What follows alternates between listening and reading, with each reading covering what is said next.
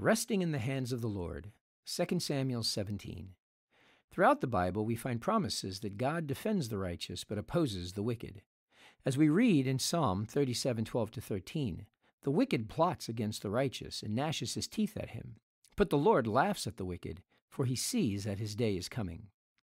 As Absalom's plot against David continues, the Bible allows us to see behind the scenes as God is actively opposing the wicked but providing protection to David and those who have remained loyal.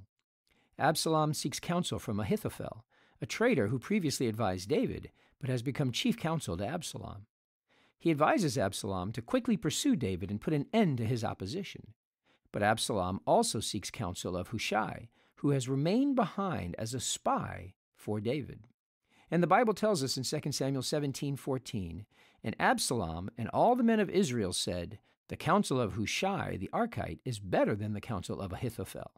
For the Lord had ordained to defeat the good counsel of Ahithophel, so that the Lord might bring harm upon Absalom. The Bible even acknowledges that the counsel of Ahithophel was good counsel. But as Psalm 34, 15 to 16 tells us, the eyes of the Lord are toward the righteous, and his ears towards their cry. The face of the Lord is against those who do evil, to cut off the memory of them from the earth. We are given a very vivid picture of this reality and of the end of the wicked, proving that a guilty conscience needs no accuser. We are told in verse 23 When Ahithophel saw that his counsel was not followed, he saddled his donkey and went off home to his own city. He set his house in order and hanged himself, and he died and was buried in the tomb of his father. In contrast, throughout the chapter, we find God both supplying and refreshing David, while also preparing the way for his future return. It is all a beautiful reminder of all of God's promises as summarized in Romans 8:28.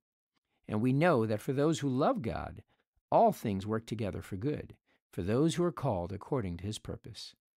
While we may not always see all that God is doing, we can rest in his promises and trust in his faithfulness. As Galatians 6 9 reminds us, and David will soon experience, let us not grow weary of doing good, for in due season we will reap if we do not give up.